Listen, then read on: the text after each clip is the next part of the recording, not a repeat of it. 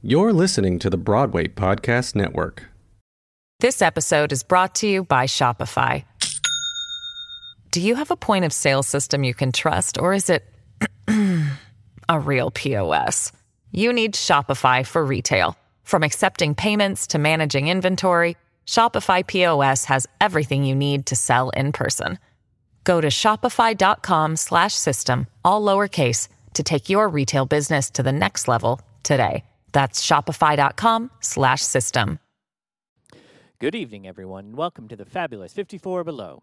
Before we get started this evening, just a polite reminder please take this moment to silence your cell phones, and also there is no flash photography, please. Welcome to the 54 Below podcast. I'm Nella Vera, the club's director of marketing. Our guest today is a self described actor, writer, cinephile, and theme park nerd who's been doing the Broadway thing for a decade and counting. I love that description. He's currently starring in Hamilton on Broadway as Aaron Burr, sir. He comes to 54 Below on July 31st with some of his friends, including James Monroe Iglehart, Crystal Joy Brown, Chris Jackson, Sasha Hutchings, and many others. Nik Walker, welcome to our podcast. Thank you so much for having me on the podcast. Is a pleasure and an honor. Very cool. Well, I was going to do this at the end, but we know you have a podcast also. So let's give a little plug for those podcasts. Oh yeah. So well, and it's so funny because we're we're actually one of the podcasts we are very much in the process of trying to figure out how we can get a season three out there because with you know I'll say the names of these podcasts first and then I'll tell you tell you our, plans with them. So I have Little Justice, which is my movie podcast, where uh, me and my buddy Alex Smalla, who's a filmmaker out in LA, we talk about all things movies. And then I have the Chaos Twins with my best friend Sasha Hutchings, who will also be this concert where we talk about arts and activism and everything in between. And Chaos Twins is certainly taking a, a, much longer pause just because Sasha, right now, for those of you who know theater news, she is out leading the tour of Oklahoma. So that takes a lot of her time, as does Burr take a lot of my time trying to figure that out. But Little Justice, I think we have a, a little more wiggle room there with Alex's schedule. So we're trying to figure out how we can get kind of a, a nice a nice season three out there potentially soon. But yeah, those those are my podcasts. You know, but I'm on this one today. So that's that's what matters. I know you get to be a guest. You don't have to worry about anything, just oh, answering yeah. questions. Exactly. Awesome. So let's go back to your roots. Tell us, how did you uh, first start performing? You know, how did you start? What was your first gig?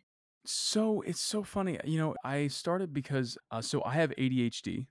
And as we were discovering this as a young child, one of the things that my mom had heard would focus me was theater. And so from a very, very young age, I was writing plays, doing plays. I did a bunch of plays at Wheelock Family Theater, which is the theater in down in Boston, which is where I'm from. And I did a bunch of plays down there. But it was really at first very much this thing to help me focus, which is so funny because it very much became my focus. It very much became the one place I knew I could go to kind of quiet the the voices. And so that continued all throughout school, elementary school, high school. High school was right around when I wrote my first professional show. I had just been kicked out of the Western Cherubs program for some very, very sad reasons, it turns out. But suffice it to say, I was back home in Boston. And at that point, a bunch of my theater teachers in high school, they had a theater company that at that point had been running for 15 years. Now it's been almost 30 years. This company called Company One out in Boston, and their whole mission is to kind of connect theater to the Boston community. So they do a lot of edgier work, a lot of thought provoking work. And they knew that I was back home prematurely from Northwestern. and they were like, Well, we've commissioned a young man. He's a spoken word poet, and we've commissioned him to write a play. Do you want to? We know that you write spoken word. Do you want to audition for him and see if you guys can collaborate on writing this play together? So I went into this audition and I and I auditioned for him and we ended up really hitting it off. In fact, he became my one of my other best friends who ended up marrying me and my wife. He he officiated my wedding 10 12 years later. But we wrote my first professional show and it was called Articulation and it was all spoken word poetry and it really just kind of continued on from there but i would i would very much credit company one with kind of defining the work that i really was drawn to because i was always drawn to certainly darker material certain at least material that you couldn't just sit and enjoy. I, I really always loved material that you would really engage you and that doesn't mean it has to be self-serious it's just i i like a show where i'm on the edge of my seat I like mm-hmm. a show or a play or a movie where I'm I'm engaged in the story. I don't necessarily entertaining me is, is wonderful and takes yeah. just as much craft and art, but it's it's not my favorite experience. I always want to be engaged in what's happening. So that's where that started for me. And then I, I mean, I went to NYU for Shakespeare and for theater. Been, you know, finding a way to pay my bills ever since.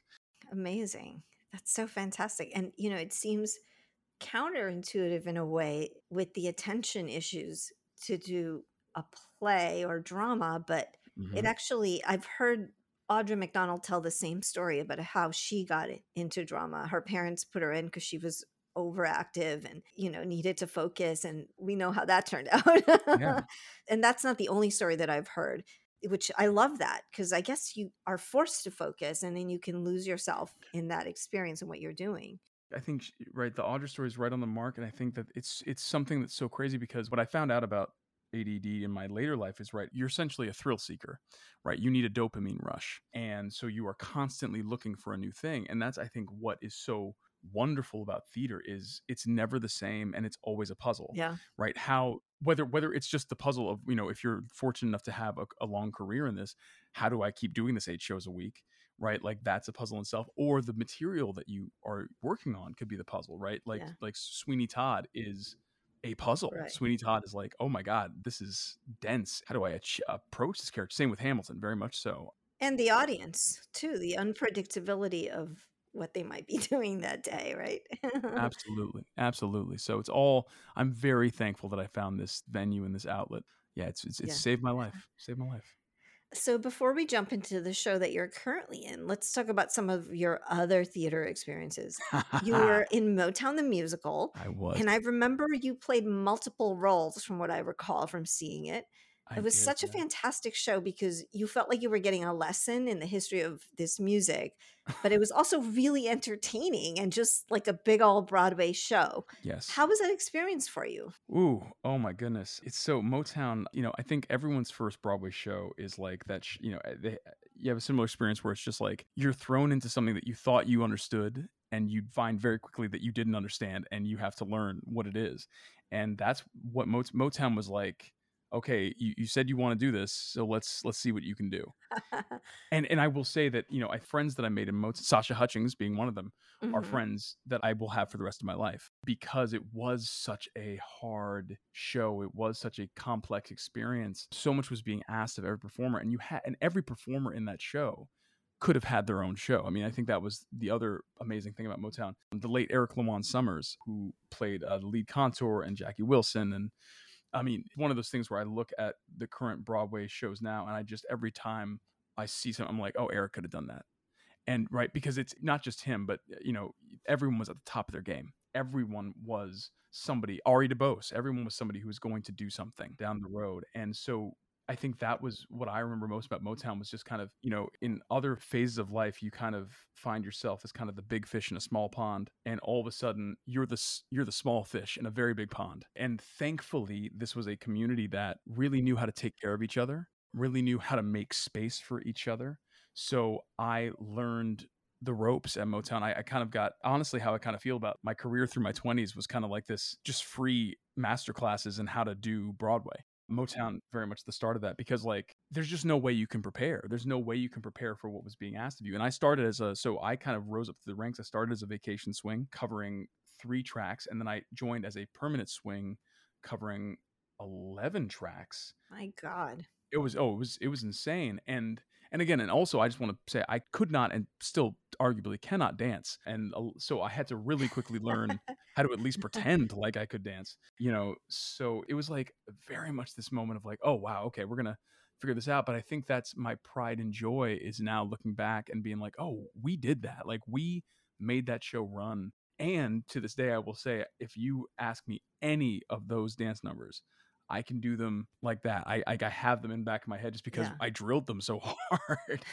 you know, it was such a training ground, and I'm so fortunate. And the people that you know, again, that I worked on Motown with are people that I work with to this day, are friends of mine to this day. So I I'm nothing but thankful for that that crazy experience of Motown the musical. Yeah, I mean, you know, we've been talking a lot in the industry about how valuable the swings and the understudies are, but I have such enormous respect, even just for an understudy who's covering one part, because the mere thought terrifies me, right? Mhm. But then multiple parts.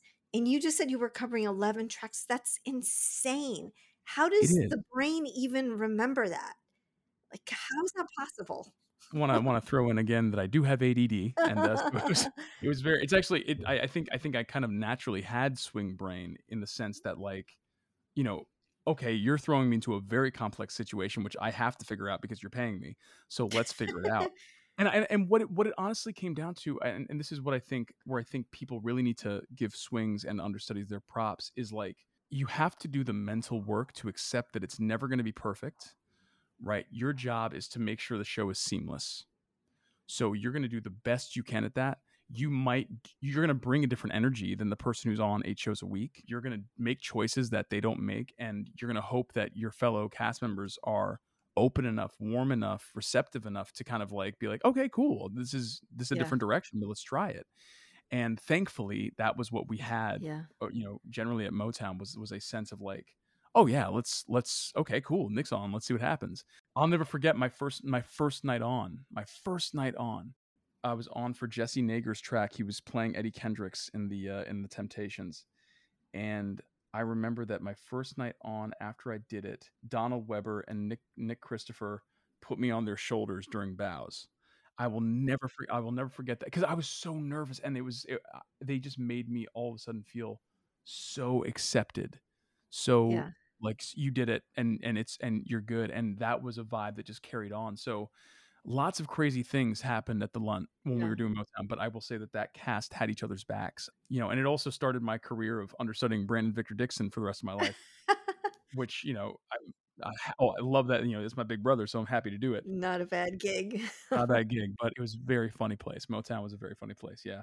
I had a chat with T. Oliver Reid the other day, and he talked. You know, he just said, "Oh yeah, he knew the whole show, and he went on for the Fates, a part that he was not covering, but Mhm. happened to know where they stood at all times because he's the dance captain." And he just went on, and it was a great success. But again, my God, actors are the most incredible creatures ever, and it's just such respect, you very know, kind. for that Very kind.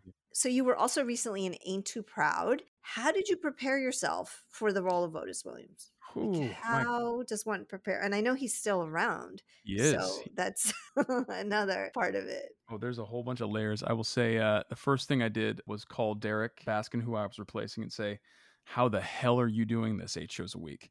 You need to tell me everything." And he, he very kindly did. And again, that's that's what's beautiful about this, right? Like at a certain point, the Broadway community and the theater community, like we all know each other, right? So it is as mm-hmm. simple as a phone call of like, "Hey, man." I'm coming like, you know, there's no hard feeling. It's like you're you're leaving, I'm coming in like give me your secrets because you have figured this out and this, you know, for those of you who, who are listening who don't know, the role of Otis Williams is a very like it, it sneaks up on you. It's a beast of a role because you you never leave the stage. You pretty much Yeah. are the script. Dominique Morisseau, who is, you know, one of the best writers of our generation, she wrote this incredible script, but it's really just Otis speaking the entire time. And you're dancing in every one of the numbers, and it's Sergio's choreography so it's it's not like choreography. So like i think that the preparation for me was number one talking to derek. Number two the good thing i will say about ain't too proud was des uh, who directed ain't too proud funnily enough was my college best friend's godfather. So Oh, i've had i've had a very long relationship with des and so we had a very short we had a shorthand that we knew and that you know just in terms of me finding my way into this piece he was you know we were very much able to kind of like play that tennis that you really love to play where it's just like director and actor like okay let me try this does this work and i know i know what his aesthetic is i know what his style is and so i can Mhm. kind of slot in that way and then the biggest prep and help and assistance that i got was edgar edgar is if you don't know him he is he has acted as sergio's associate but he is a choreographer in his own right he is an inc- one of the most incredible dancers you ever meet and when they offered me the role i was still doing hamilton and i was like I'm honored that you would offer this to me, but again, I want to reiterate, I cannot dance. So how are we going to do this? And Edgar actually flew out to the Hamilton tour that I was burr on at that point, and for five weeks put me through boot camp. And so I was doing Ain't Too Proud boot camp in the day and Hamilton at night. And he really taught me how to do those moves of that show and how to learn the style. And so much of it was about getting out of my own way. I will say that I live in I live in here. I live in my head, right? I live up here.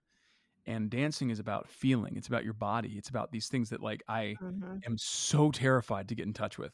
So it was very much Edgar kind of taking my hand and saying like it's not about finding the perfect way. It's just how do you move? And that was such a release. And then the other release was when I finally got on stage. You forget that the beauty of Ain't Too Proud is that it's not just you, it's the five of you. And, you know, Jawan, who played Melvin Franklin, who is who is, by the way, now a temptation. Yeah, I saw that. Amazing. Oh, It's literally like that's that's my brother and I and I I love him. And what I will say is like he has been destined from that from the moment I I met him. I mean, this that is literally just full circle, exactly what needs to be happening. And I'm so happy for him. But like what made it easier when I got into the shows was like, oh my God, I, I came up with these guys. Like I know these people and and the people that I didn't know, we got to know each other. So we just formed a bond that was very much similar to swinging, where it was like, okay, I got you and you got me. And no matter what happens, we're gonna figure this out. And once that trust was there, then I could hit the step. And I think the show became so much easier because we the five of us knew like, yes, this is a marathon, but we're Mhm. all doing it together. And that just was so I'll never like I'll never forget that feeling of being up there with those five with those four gentlemen. Like it really was amazing. Totally, totally. And and you know, just in that part you're the narrator, you're the Greek chorus. It's such a beautiful book and Dominique is I've always thought she was a genius just being a fan of her writing. Yes. And you know, it's the best of this type of show. Like it really when people talk about, you know, catalog musicals, there's always a negative connotation and when I went to see Ain't Too Proud, I was so blown away. It just felt like a full-bodied 100% original musical and she did an amazing job with that script that you know you go to these shows and every show has a moment where you kind of cringe because they Mhm. have to wedge the song in or Mhm. And th- there was never a moment where you cringed or you thought oh that's so contrived Uh, like the whole book was just beautiful. The smartest thing that she i mean she does everything so smart and you know and I, I will tell her that every day i see her. The most brilliant thing that she did i think that she made a very conscious effort at some point in the process to say okay i, I know that you want the story of the temptations. I'm going to give you the story of five young black men growing up in the civil rights era and they just happen to be temptations. Mhm. and that difference is what made the show. Because all of a sudden you got a character study and the songs weren't right i think that what you're speaking to this whole idea of you know the cringe moment right these songs weren't meant to carry necessarily narrative weight. They are pop songs they exist for your consumption as pop songs. So again she doesn't put that weight on them Mhm. the- right so you, you're able to experience them as band members when they're performing at your favorite concert but then there's the play and you're experiencing them as people and right. and she's just she's brilliant. I mean i i, yeah. I can't speak enough uh, amazing words about dominique. She's the best. Yeah she really is. We're going to take a break and we'll be right back. This episode is brought to you by Shopify. Do you have a point of sale system you can trust, or is it a real POS?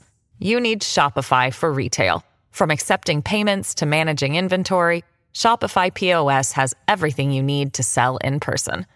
Go to shopify.com slash system, all lowercase, to take your retail business to the next level today. That's shopify.com slash system. We're back talking to Nik Walker, who has been part of the Hamilton family for some time now. How did you get your start with the show with this company, and how has your experience been oh my throughout goodness. this journey of all the different parts that you've played? so hamilton you know i think everyone who's been in the show has their own hamilton story because it is just such a it becomes like you know such a big part of your life it is a springboard for so many other things and you know and it, it means so much to be in it and i will say that my hamilton journey i started hating hamilton i hated hamilton with everything i had and it was it was mostly envy very very appropriate to the character that i now play it was mostly jealousy because like, like, Love it. Oh yeah, no, I mean, I, again, you know, understand like Ephraim, Sasha, Oak. These are people that I came up with, and Yeah. I, you know, I go away for a summer and I come, you know, and they're they're you know normal everyday you know actors on Broadway, and then I come back and they're all megastars, and I'm like, what the hell is this show that is doing this? And I saw it, and and then I and I understood immediately. I was like, oh, this is some of the most brilliant writing that's ever been put on the stage. And this Lin guy, and like you know, it's it's a whole thing. Um, and and to be fair, I had auditioned for this show several times. It back in the workshops, back you know when it was still the Hamilton mixtape, you know, and I had never quite cracked it. And I, I, you know, I've told this story countless times, but I think that the key to me cracking in and getting into the show, you know, I was scared because I, I didn't, I've never, I, am not a hip hop guy, right? I grew mm-hmm. up in Boston, so I was listening to Irish punk and I was listening to Blink 182 and rock, you know, uh, pop rock and punk rock, and and so hip hop was never my thing. And then I finally had a friend be like, "Well, Nick, you were a Shakespeare major. This is just heightened text. It's just yeah. it's just Shakespeare." And being able to kind of make that switch was like, "Oh, okay, yeah, I can just. This is not about rap. I can, I, but I can. I can't rap, but I can respect the meter, right? Mm-hmm. I can. Mm-hmm. I can respect the line endings. I, I know how to do that. So once I figured that out, then it was kind of like I was in. And I will say, Hamilton has been it's the it's the biggest gift of my life. It's the gift that keeps on giving. I joined it at a time it was at the height of its powers and popularity. I mean, it's still I, I do not understand how it is still has this staying power even now. It, it, it our houses are full. I mean, it, it is insane. But at that moment, it was right after the Tonys. Lin was just leaving. Leslie was just leaving. So I was coming in, and it was like, oh my god, what have I joined up with? What is? I've I'd never experienced a play or a musical with this much energy around it. You know, to this day, the the stage door crowds are insane. People yeah. love this thing, and and it was so it was very daunting at first. You know, you talk about a breeding ground and a training ground. I learned Hamilton taught me to be a better actor, and they really, you know, at first I was an understudy. I understudied George Washington, Aaron Burr, and Mulligan Madison, and then I took over, or I took the tour out uh, as Burr, and then I went and did Ain't Too Proud. And the pandemic happened, and then I did more Ain't Too Proud, and now I'm back on Broadway as Burr. But all in all, off and on, it's been almost six years. No, six years off and on. I just, you know, it, it's one of those shows where you truly can't compare to anything else. It really is the best. For Hamilton and Burr, it is, you will never find a better written character to play. Yeah. It is, the the possibilities are endless it, they are so complex they are so driven uh, they're so passionate and they are so tragic and burr especially has become like my best friend you know i just at least the burr on lin's page i really feel like i know this dude now and i know my burr right my burr which is very different from leslie's burr and very, every burr is every every iteration of these characters i think that's the other thing too right is that they really don't confine anyone to playing any sort of version of the character. They really want you to bring you. That's their biggest yeah. thing. And so and that shows that that's why every company is, stays fresh because it's a different show. It's a completely yeah. different show. And it's fun to go back and see the different people. Yeah. I've seen it a bunch of times and I haven't seen it again. I saw it when it reopened mm-hmm. with a different Burr. Jin, yeah. Um, Jin, yeah, amazing. and he was great. He's amazing. And I was like, I haven't really seen him in a lot. So I was like nervous because I was like, I had all these great memories of all the other Burrs. Yeah. And he blew me away. I was like, oh, that's such an interesting take on this kind of more subtle, sneaky little Burr. And I loved it.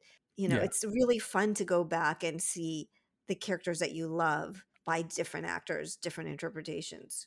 It's the best. It's it's why I mean I'm I'm a huge comic book nerd. You know, right now I, I have this theory that the Joker, the character of the Joker, is kind of the modern day Hamlet. Like every great actor wants to do their spin on the Joker.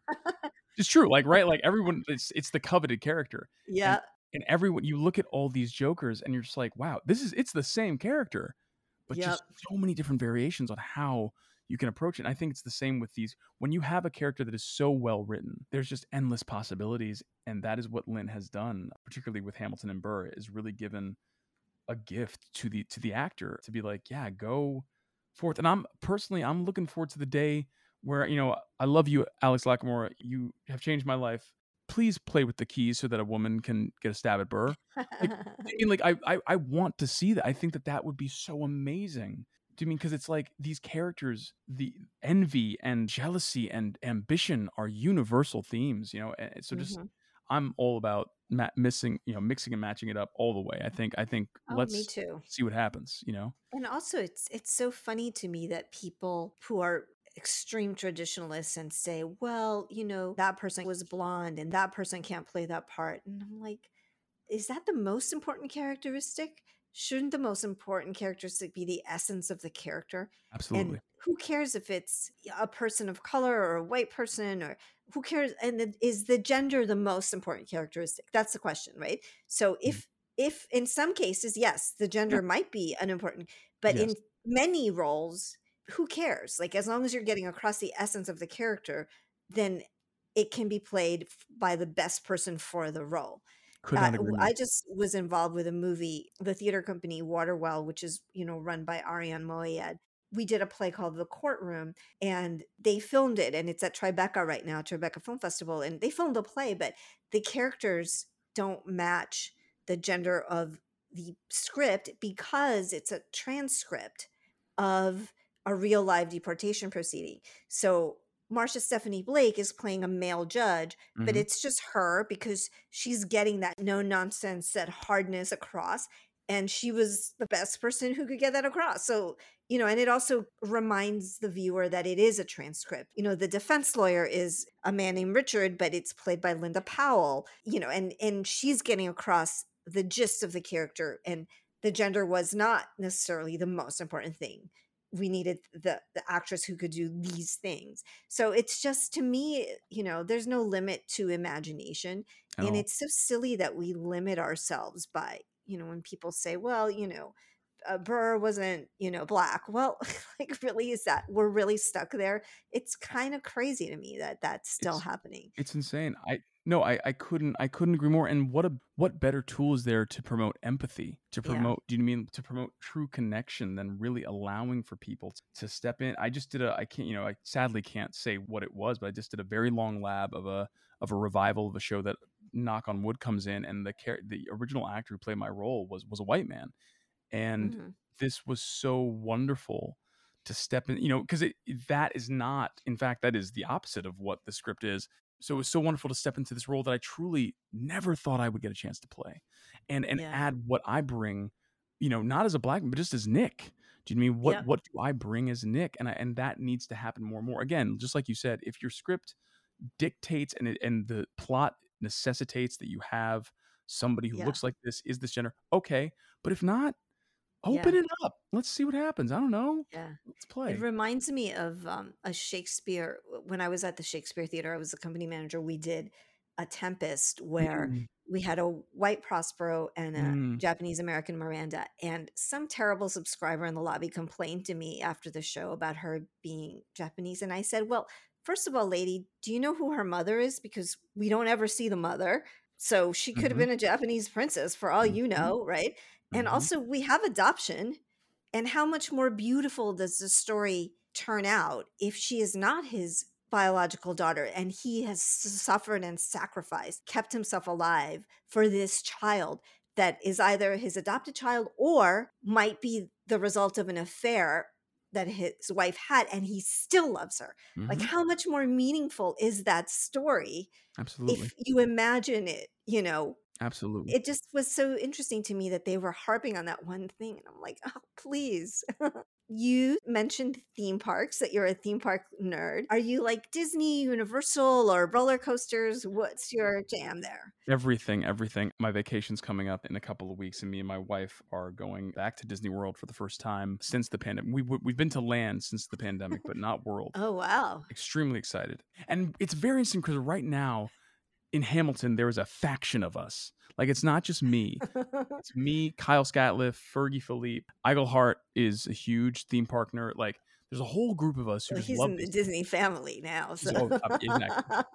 and then across shows like that that's kind of been like the joy of broadway is finding other like richard blake who's Yeah. another big brother of mine he's a huge theme park nerd like Shelley Williams, Yeah. like it really, there's so many of us, you know, we, we are here. We, we stand strong. How fun. I just went to Disneyland Paris last month Mhm, for the 1st mhm. time.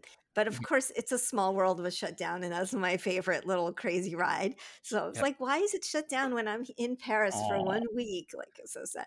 But we want to go to World, Oh, yeah. but my boyfriend says we need a kid. He doesn't go without a kid. You do not need a So I'm kid. like, you tell your boyfriend, boyfriend, I don't know what your boyfriend's name is, but if you're listening, you don't need a kid. Kevin.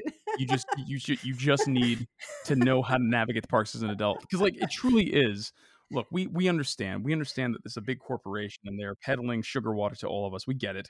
However, these theme parks are so, especially for those of us who grew up with these films. I know they're amazing. It's amazing, amazing. That's almost say. So, I hope I hope you guys go. I think we will. We will. And you know, I might take my nephew. He's seven. I mean, come on. Nice, you know. nice. Yeah, gotta go. Gotta go. Couple of questions. You also mentioned Law and Order SVU in your show bio. You can't be a New York actor if you haven't booked a Law and Order, right? True. It's a It's true. tradition. It's very true. It's a very.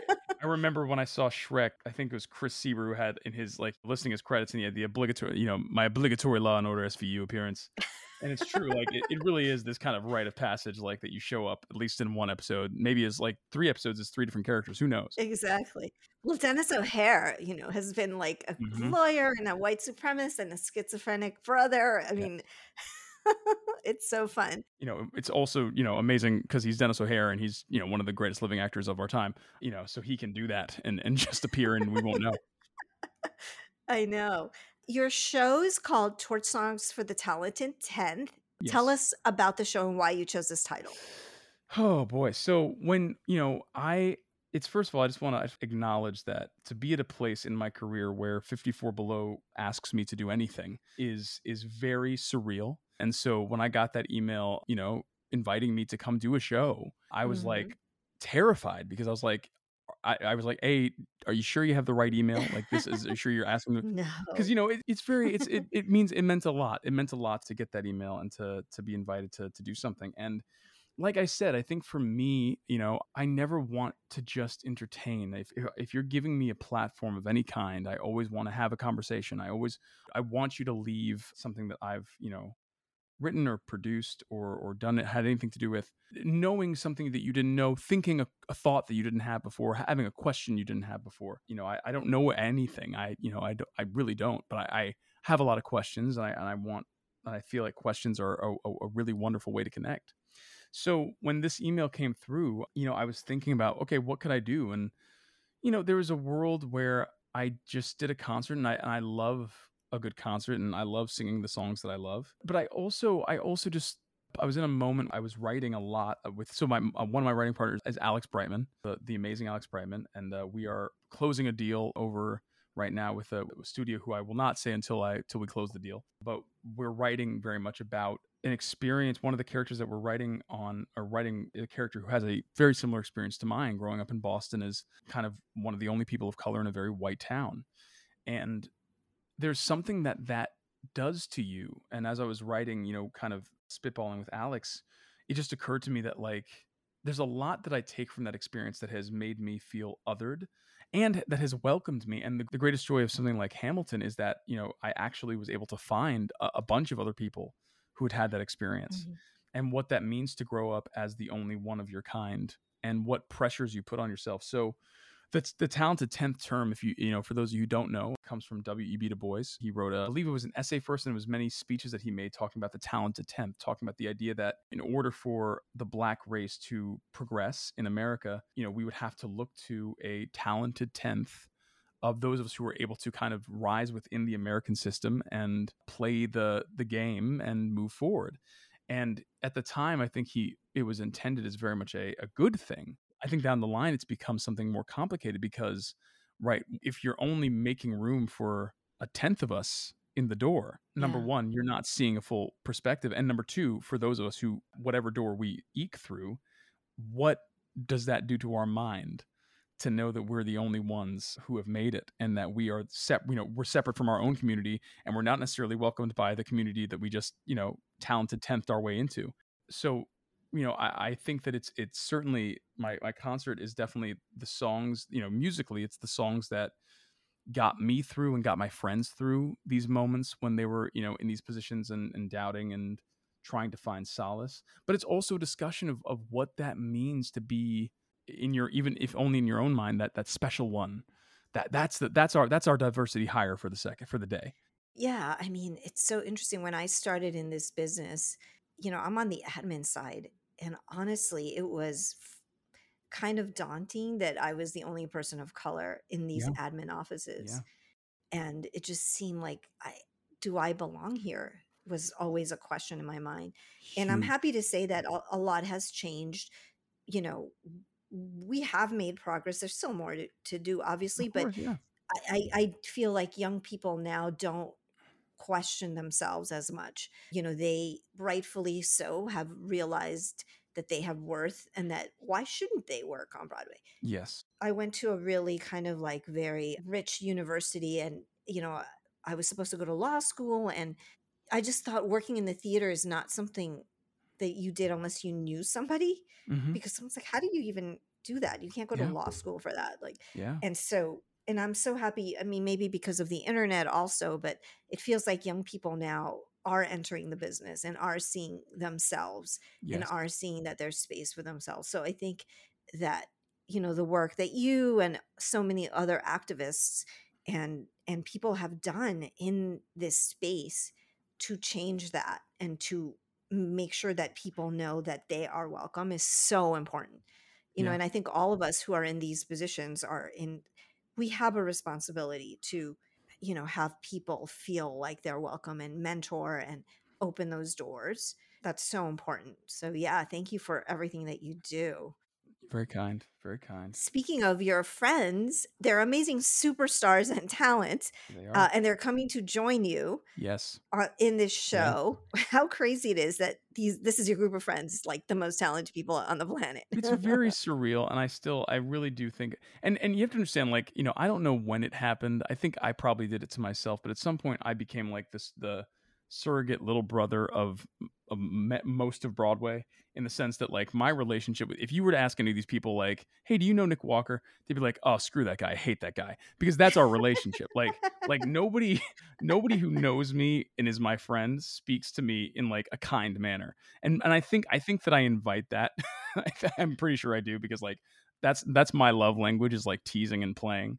So they absolutely it's it's kind of these all my frenemies i would say are showing up to this thing. Eh, you know i'm very honored that they would you know and I said this in in my you know in every you know when i was texting them calling them like hey you know i want this to be a- a moment where you're able and open to share you know just what you've gone through. Like this this is as much as it's a concert it's also a discussion it's a chance to be as real as you want to be. So i i also i just want to give props to them you know and people who've joined on like we it's you know you you named uh you know c jack and Iglehart and sasha and kj you know justin sargent's coming through and like gabby mcclinton like all these people who you know are just incredible amazing. you know so i'm very thankful for their willingness to jump in and, and share a story or two. Fantastic.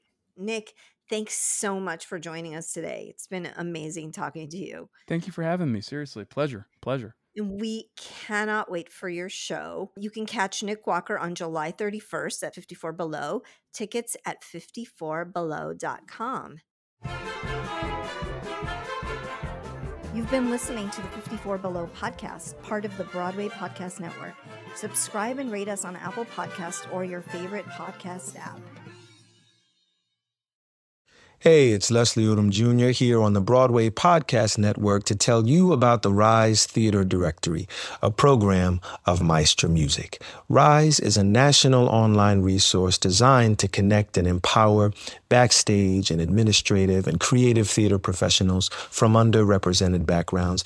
If you work or aspire to work in the theater community, this can help you find your next project. And if you hire theater professionals, search the Rise Theater Directory to find your next team. Create your profile now and get more information by visiting risetheatre.org. That's theater with an R E R I S E T H E A T R E dot org because only together we rise.